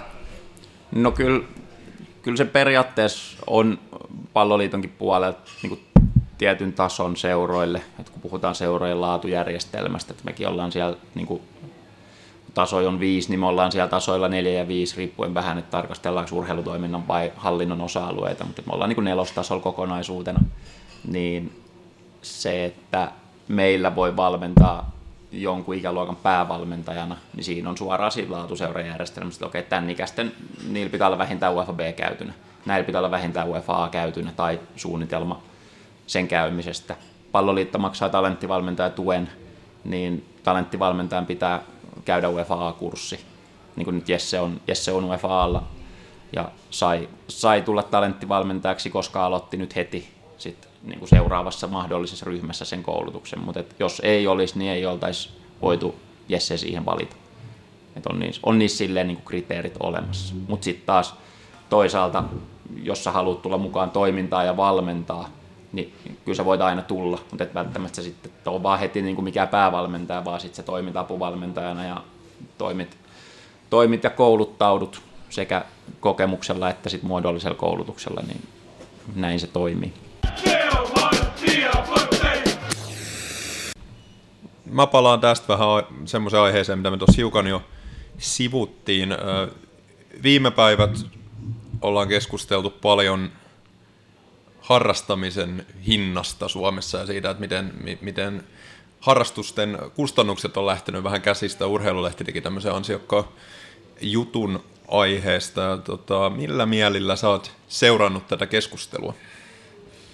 No, ei se kauhean hyvä asia ole, että harrastaminen on tosi kallista. Kyllä sen, niin kuin ei tässä, tässä ei mikään ole viime vuosien aikana, eikä varmaan tulevienkaan vuosien aikana, mikään ei niin kuin muutu halvemmaksi. Mutta se, että sit, jos ne nousut on tosi radikaaleja tällaisissa asioissa, mitkä kuitenkin pitäisi pystyä pitämään tosi halpoina, niin kuin, niin kuin lasten liikkuminen ja urheileminen, niin ei se, ei se mun mielestä oikein ole.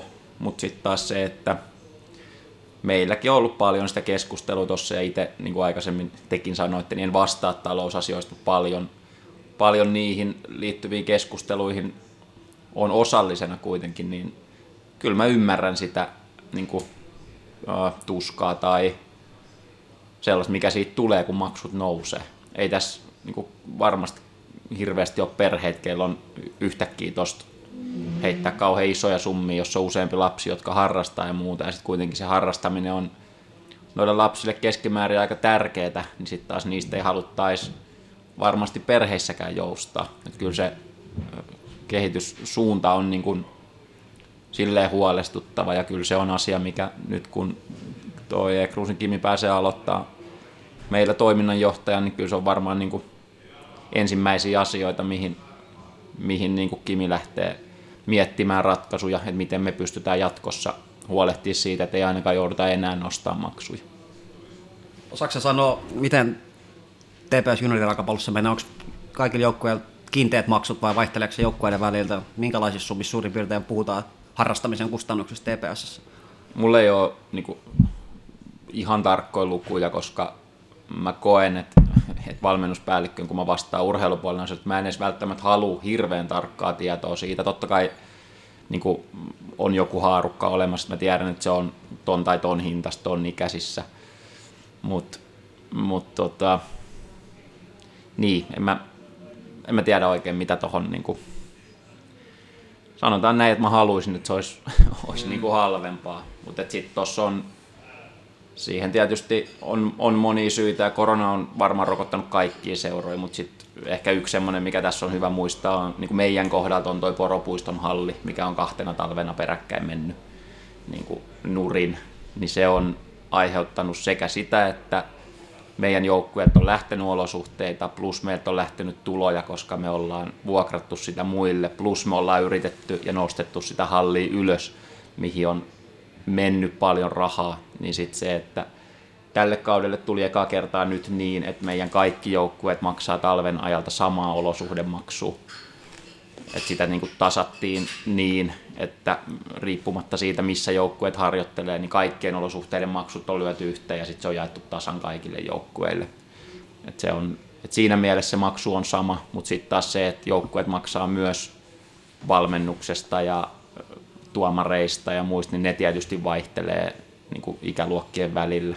Hmm. Et kyllä se pääsääntöisesti menee tietysti niin, että mitä vanhemmaksi mennään, niin se pikkuhiljaa siitä kallistuu. Ja tavoitteena varmasti jatkossa on se, että se porrastus olisi vielä, vielä paremmin tehty niin, että siellä nuoressa päässä olisi mahdollisimman halpaa, että me saadaan niin kuin, sinne sitä massaa riittävästi.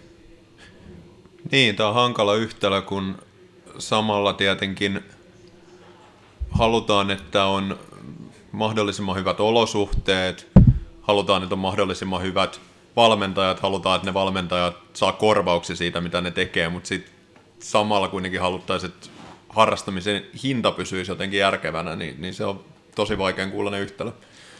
On, ja se on niin kuin toi, no viimeksi puhuttiin tuosta Lähitapiola-areenasta, kun mä olin, että siitä, että kun se on meillä on hyvä asema sen suhteen, mutta se ei silti ole meidän halli. Ja se on, se on kuitenkin, sitä pyörittää niin kuin firma, mikä, minkä pitää tehdä hmm. myöskin voittoa. Ja sitten taas kun kustannukset on noussut, se halli pitää pysyä pystyssä, niin se vaatii jonkin verran niin kuin painetta ja lämpöä.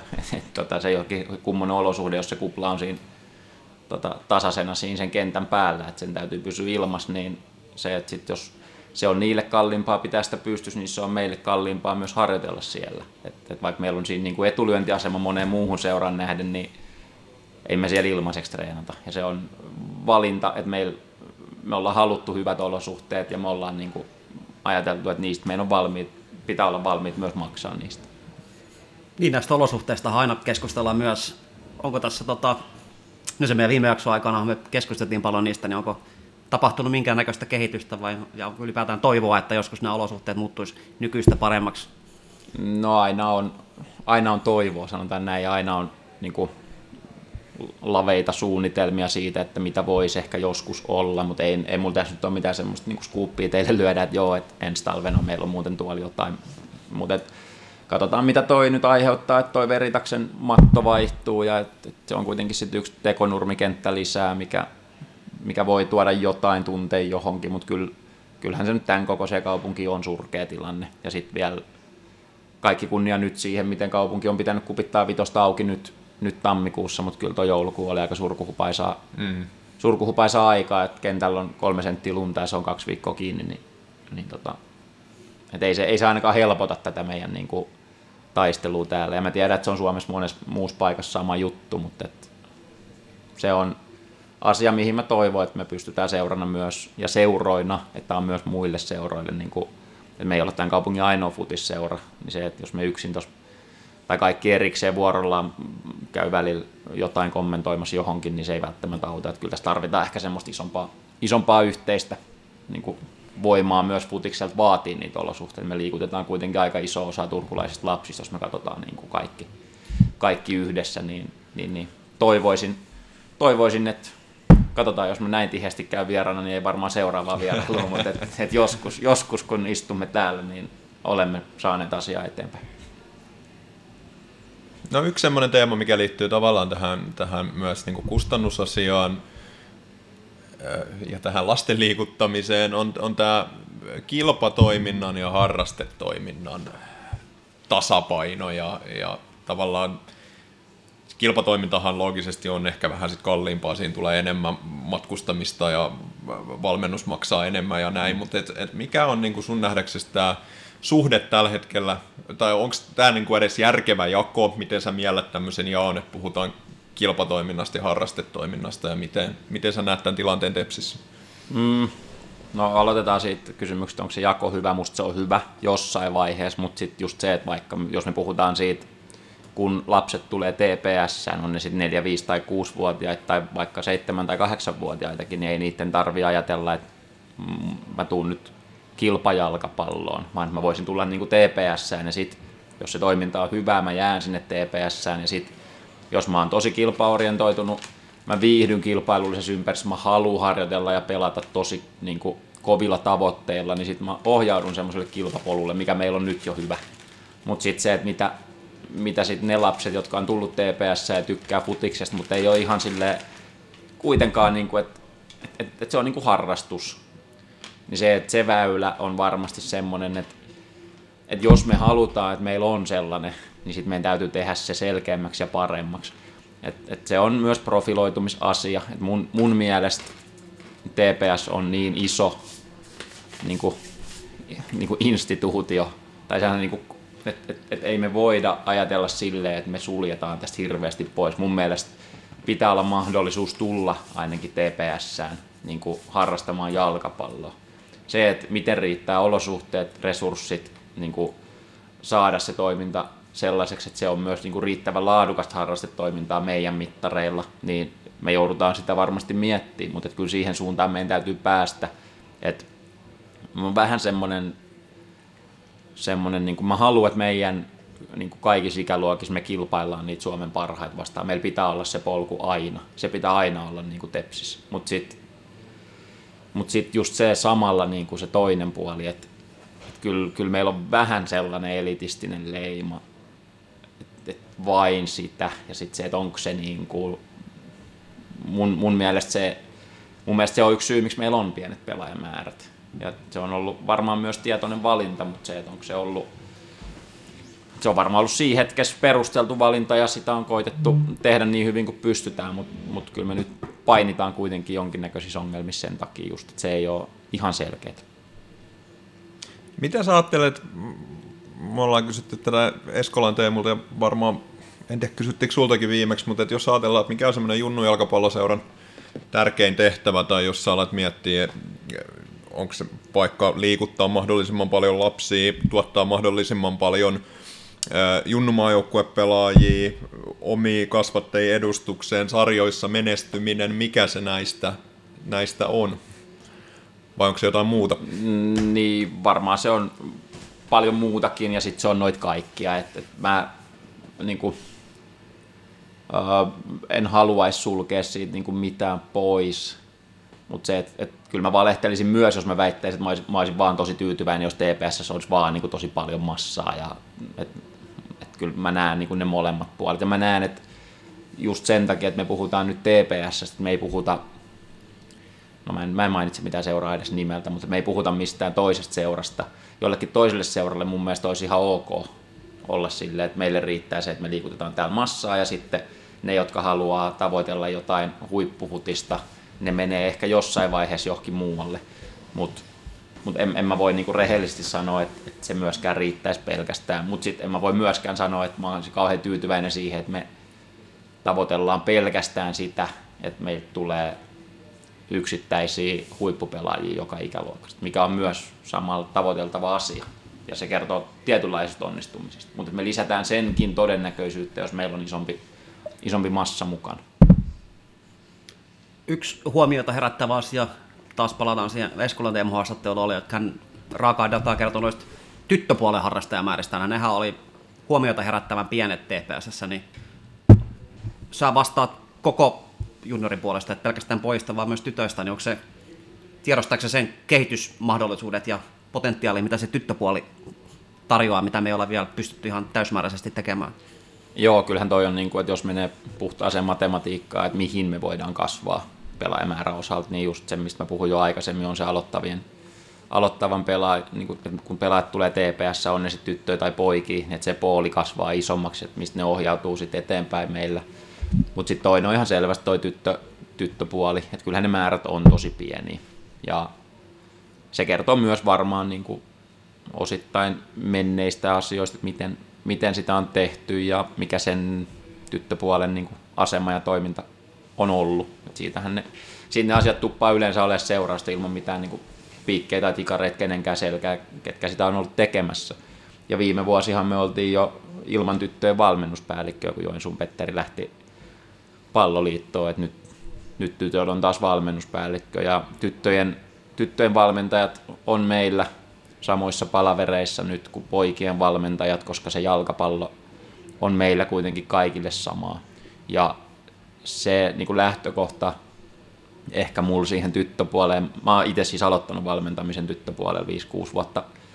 Valmensin tyttöjä, mä niin kuin, tiedän paljon siitä, millaista se on, ja että se ei ole mulle vaan semmoinen, että, että ne on tossa nyt mun vasemmalla kädellä, vaan se on mulle myös niin kuin senkin takia tärkeä asia, että, että mä oon itse kasvanut niin kuin valmentajaksi pitkälti sen ansiosta. Mutta mut se, että, että tavallaan semmoinen, mitä me ollaan koitettu kääntää, on se, että vaikka ne pelaajamäärät on pieniä, ja tytöt ei ole saman ikäisenä yhtä taitavia kaikissa asioissa kuin pojat, jos me vertaillaan 12-vuotias tyttöpelaaja ja 12-vuotias poikapelaaja. Mutta se ei oikeuta sitä, että meidän valmentajat toimii huonommin tyttöjoukkueiden kanssa kuin poikajoukkueiden kanssa, vaan niillä pitää olla samat niin kuin standardit. Ja siksi meillä on yhteiset palaverit, että me, että me keskustellaan yhdessä siitä jalkapallosta, koska se on se, mitä me valmen, että se valmennusprosessin pitää olla yhtä laadukas molemmilla puolilla. Ja kun me saadaan sitä, sitä viestiä jalkautettua ja että se toiminta muuttuu koko ajan paremmaksi ja paremmaksi, niin mä uskon, että se itsessään jo imee meille pelaajia. Ja jos me saadaan sitä aloittavaa massaa isommaksi ja meillä on paremmin toimivat joukkueet, niin se on asia, mikä varmaan on niin kuin helpoimpien korjattavien listoilla. Mä uskon näin, että siinä on se potentiaali, mistä mainitsitkin. Tähän väliin voisi ottaa ehkä kuuntelijakysymyksen. Ville Laukka kysys Instagramissa, että mitkä on Tepsin suurimmat vahvuudet TPS-junioreissa, suurimmat vahvuudet? Tämä oli kaksosainen kysymys, vahvuudet ja haasteet, mutta aloitetaan niistä vahvuuksista. Joo, mennään posi edellä Villelle, Villelle vaan terveisiä Oulu. Siellä varmaan pyyhkii hyvin. Tota, tota, tota. vahvuuksia, no jotain tässä on varmaan tullutkin silleen, mutta kyllä mä nyt tässä roolissa, missä mä oon, niin mä nostan noin meidän valmentajat niin kuin ekana. Semmoisia ihmisiä, jotka tos tekee niin kuin valtavan tuntimäärän niiden omien joukkueiden ja niiden omien pelaajien eteen ja tekee siinä sivussa niin kuin jotain täysin, täysin niin kuin muuta työkseen, niin ne on, ne on niin semmoisia, että ne on pitänyt tätä seuraa pystyssä, koska me, se päätoimisten määrä keskustelu, mikä me käytiin, niin ilman niitä hemmetin sitoutuneita ihmisiä meillä ei olisi mitään, mitään saumaa kilpailla niin kuin niitä vastaan, kenellä on sit, niin kuin enemmän niitä ammatti, ammatikseen tekeviä. että meillä on ammattimaisia ihmisiä riittävästi. Niin se, on, se on varmasti yksi vahvuus. Ää, toinen, toisen mä sanoisin ehkä sitten kuitenkin niin kuin toi koko Tepsin niin kuin brändi, niin se on myös osaltaan kannatellut mun mielestä niin kuin koko, koko seuraa tietyllä tavalla tätä meidän jalkapallopuolta. Et puhutaan sitten edustusjoukkueesta tai niin kuin miesten tai naisten osalta tai junnupuolesta, tytöistä tai pojista, niin se, että se pää on pysynyt kuitenkin pinnalla sen ansiosta, että Tepsi on niin monelle niin tärkeä ja Turussa niin iso juttu, että nyt meillä on se sauma tehdä paremmin nyt edustuksessa ja junnupuolella, tytöissä ja pojissa, naisissa. Että jos me käytetään se hyvin, niin me voidaan ottaa aika isoja harppauksia siksi, että Tepsi on niin iso brändi. Että se on samalla sellainen taakka, että sun pitää, pitää pystyä parempaa, mutta mut se on myös se, että sit kun ei mene hyvin, niin vaikka se aiheuttaa osaltaan, varsinkin edustusjoukkueen siellä kannattajat istuu vastapäätä, niin mm.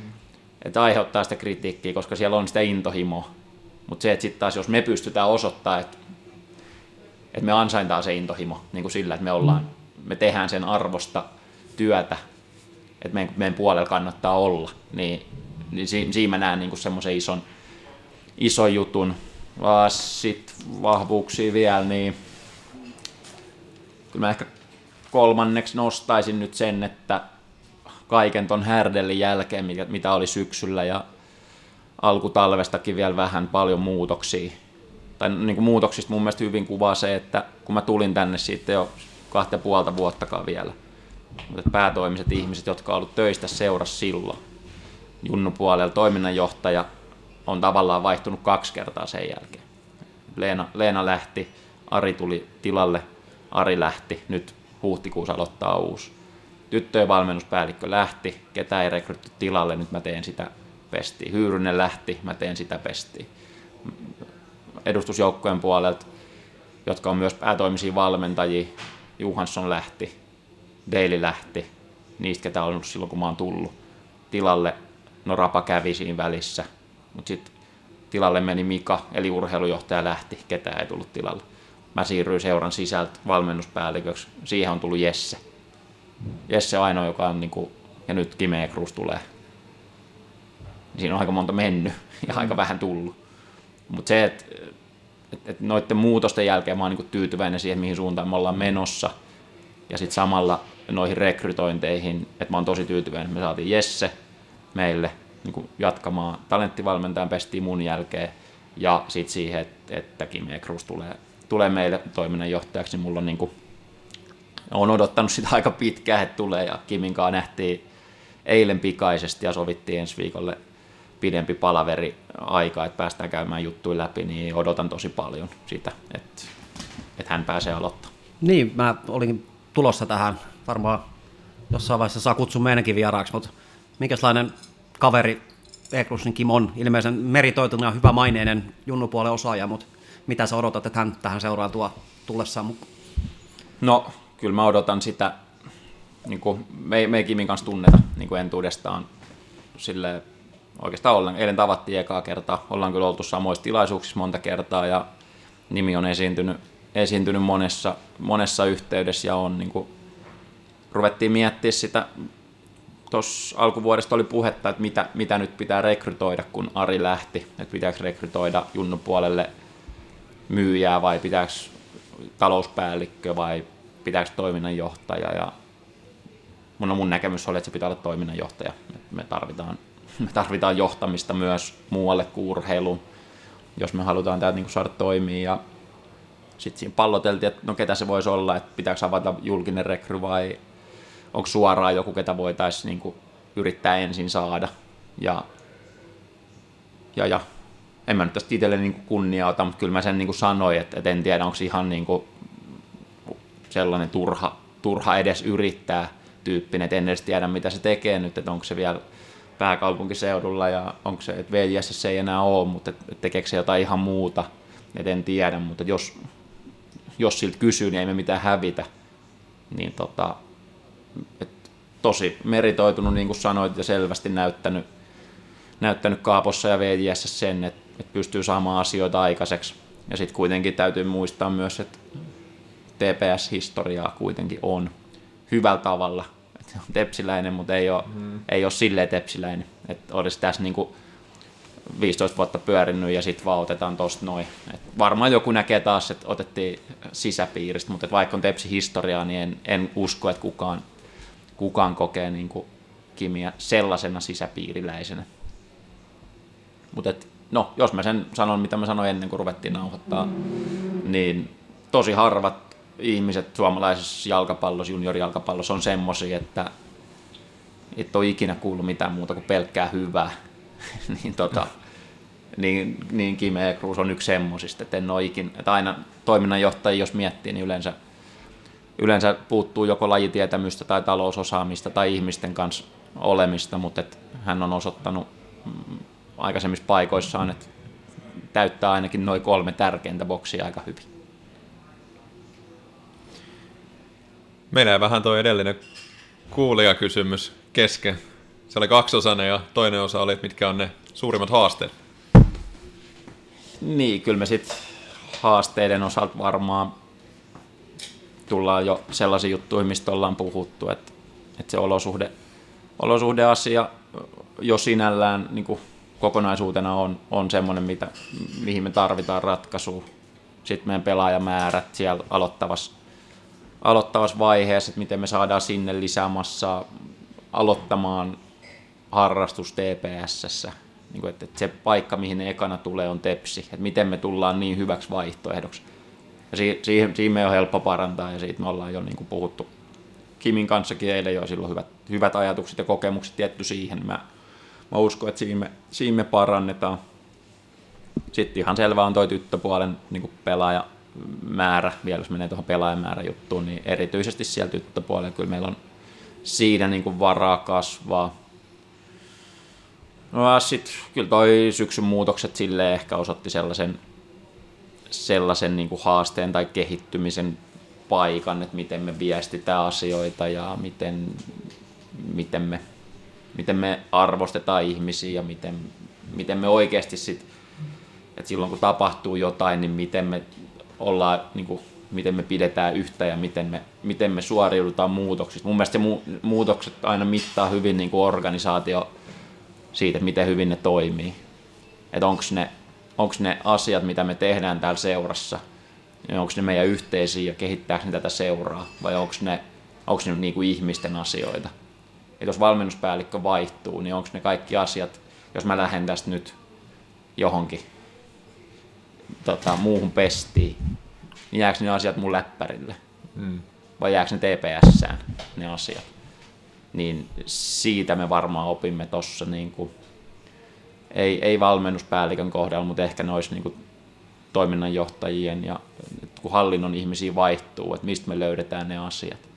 Tai kun urheilujohtaja jää pois, niin mistä me löydetään ne kaikki asiat. Et ja Mikan kanssa me saadaan, ollaan saatu kyllä kaikki asiat niin kuin ajan kanssa kyllä silleen pulkkaa, mutta, mutta just, että kyllä me siinä on niin kuin opettelu, että ne asiat pitäisi, että meidän pitäisi tehdä tätä seuraa paremmaksi. Ja että ne asiat pitää löytyä myös meidän jälkeen täältä. Niin se on, se on ehkä semmoinen haaste, mihin, mihin meidän pitää kans nyt keskittyä tulevaisuudessa. Juontaa pari padelvuoro painaa päälle, mutta Pari kysymystä vielä vielä ehditään, ehditään jonkun verran. Tota, varmaan semmoinen, mikä moni kiinnostaa, mitä aina mietitään, että missä tässä nyt mennään niin kuin kansallisesti mitattuna ja ehkä sitten myös niin kuin tällä Turun seudulla mitattuna. Et, et, tota, Mitä sä ajattelet, että miten kilpailukykyinen junioriseura TPS on? No kyllä me edelleen ollaan, että et paljon, paljon siitä on niinku koko ajan keskustelua ja puhetta, mutta se, että ei meillä niinku mitään, ei mitään dramaattista sellaista, että oltaisiin tultu yhtäkkiä johonkin ihan niinku huippulevelille, niin ei ole, mutta ei ole myöskään semmoista romahdusta. Mä oon nyt nähnyt noin aika läheltä noin meidän nuorimmat ikäluokat, kun menee tai on käynyt Eerikki tässä pelaamassa silleen, että siinä on HJK, Käpa, Ilves, Kupsi, Honka. Niin, kuin, että siinä on niin, kuin niin sanotusti Suomen parhaat seurat ja niitä vastaan kun pelataan, niin kyllä meidän, meidän parhaat pelaajat kestää sen vertailun ihan hyvin, mutta sitten me tullaan siihen, mistä me ollaan puhuttu niistä haasteista, että, että Ilveksellä on 15 semmoista pelaajaa ja meillä on yhtä hyviä, mutta aika paljon vähemmän. Et, et koska ne massat, massat, mistä ne ohjautuu ja valikoituu, niin ne on noissa edellä mainitsemissani seuroissa, niin ne on aika paljon isommat kuin meillä.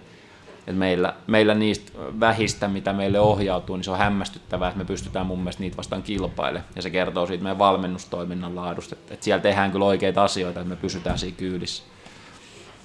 Mutta et, et se, mistä mä puhuin silloin viimeksi, niin kyllä, kyllä siinä varmasti on sellaista niin kuin ei nyt huolta, mutta semmoista, että kyllä meidän pitää niin aika tarkkaan olla, että mihin suuntaan me tästä mennään ja miten me varmistetaan se, että me otetaan niitä muita kiinni niin kuin joka vuosi. Että me, me, pystytään kasvattamaan meidän resursseja paremmiksi, koska jos muut, muut kasvattaa entisestään, niin jossain vaiheessa se tulee vaan mahdottomaksi tehtäväksi meille niin kuin haastaa. No vanha viisaus sanoi, että kaikki julkisuus on hyvä julkisuutta, niin tähän TPS juniorikapaan, kun koettiin käytännön tasolla tuossa noin kuukausi sitten. Ei nyt mennä siihen sen tarkemmin, mutta mua kiinnostaa se, että mitä sä näet niin kuin valmennuspäällikkönä tämmöisestä kansainvälisestä toiminnasta? Aika nuoret ikäluokat lähtee ulkomaille turnauksiin, niin mikä, mikä niissä on niin kuin ideana ja onko se kannatettavaa toimintaa? Joo, kyllä tuossa niin koronan jälkeen varmasti on sellaista niin kuin halua kasvattaa sitä kansainvälistä toimintaa. Ja se, että nyt, nyt tämä ikäluokka, mikä on lähes tuonne Espanjaan, niin se on vähän semmoinen, mä oon itse aikaisemmin ollut aika jyrkkä niin kuin sille, että musta siinä ei ole järkeä, mutta sitten taas toisaalta mä oon nyt ehkä tässä vanhemmiten tullut silleen viisaammaksi, että kun ei meillä, että se raha, mitä ne laittaa siihen reissuun, niin ei meillä ole sitä rahaa, jos meillä ei ole sitä reissua. Että ei me, ei, ne niin kuin, ei me voida kerätä sitä rahaa, minkä ne maksaa siitä reissusta silleen, että no, et ei kun laittakaa se tähän ympärivuotiseen toimintaan, niin me saadaan tänne yksi coachi lisää.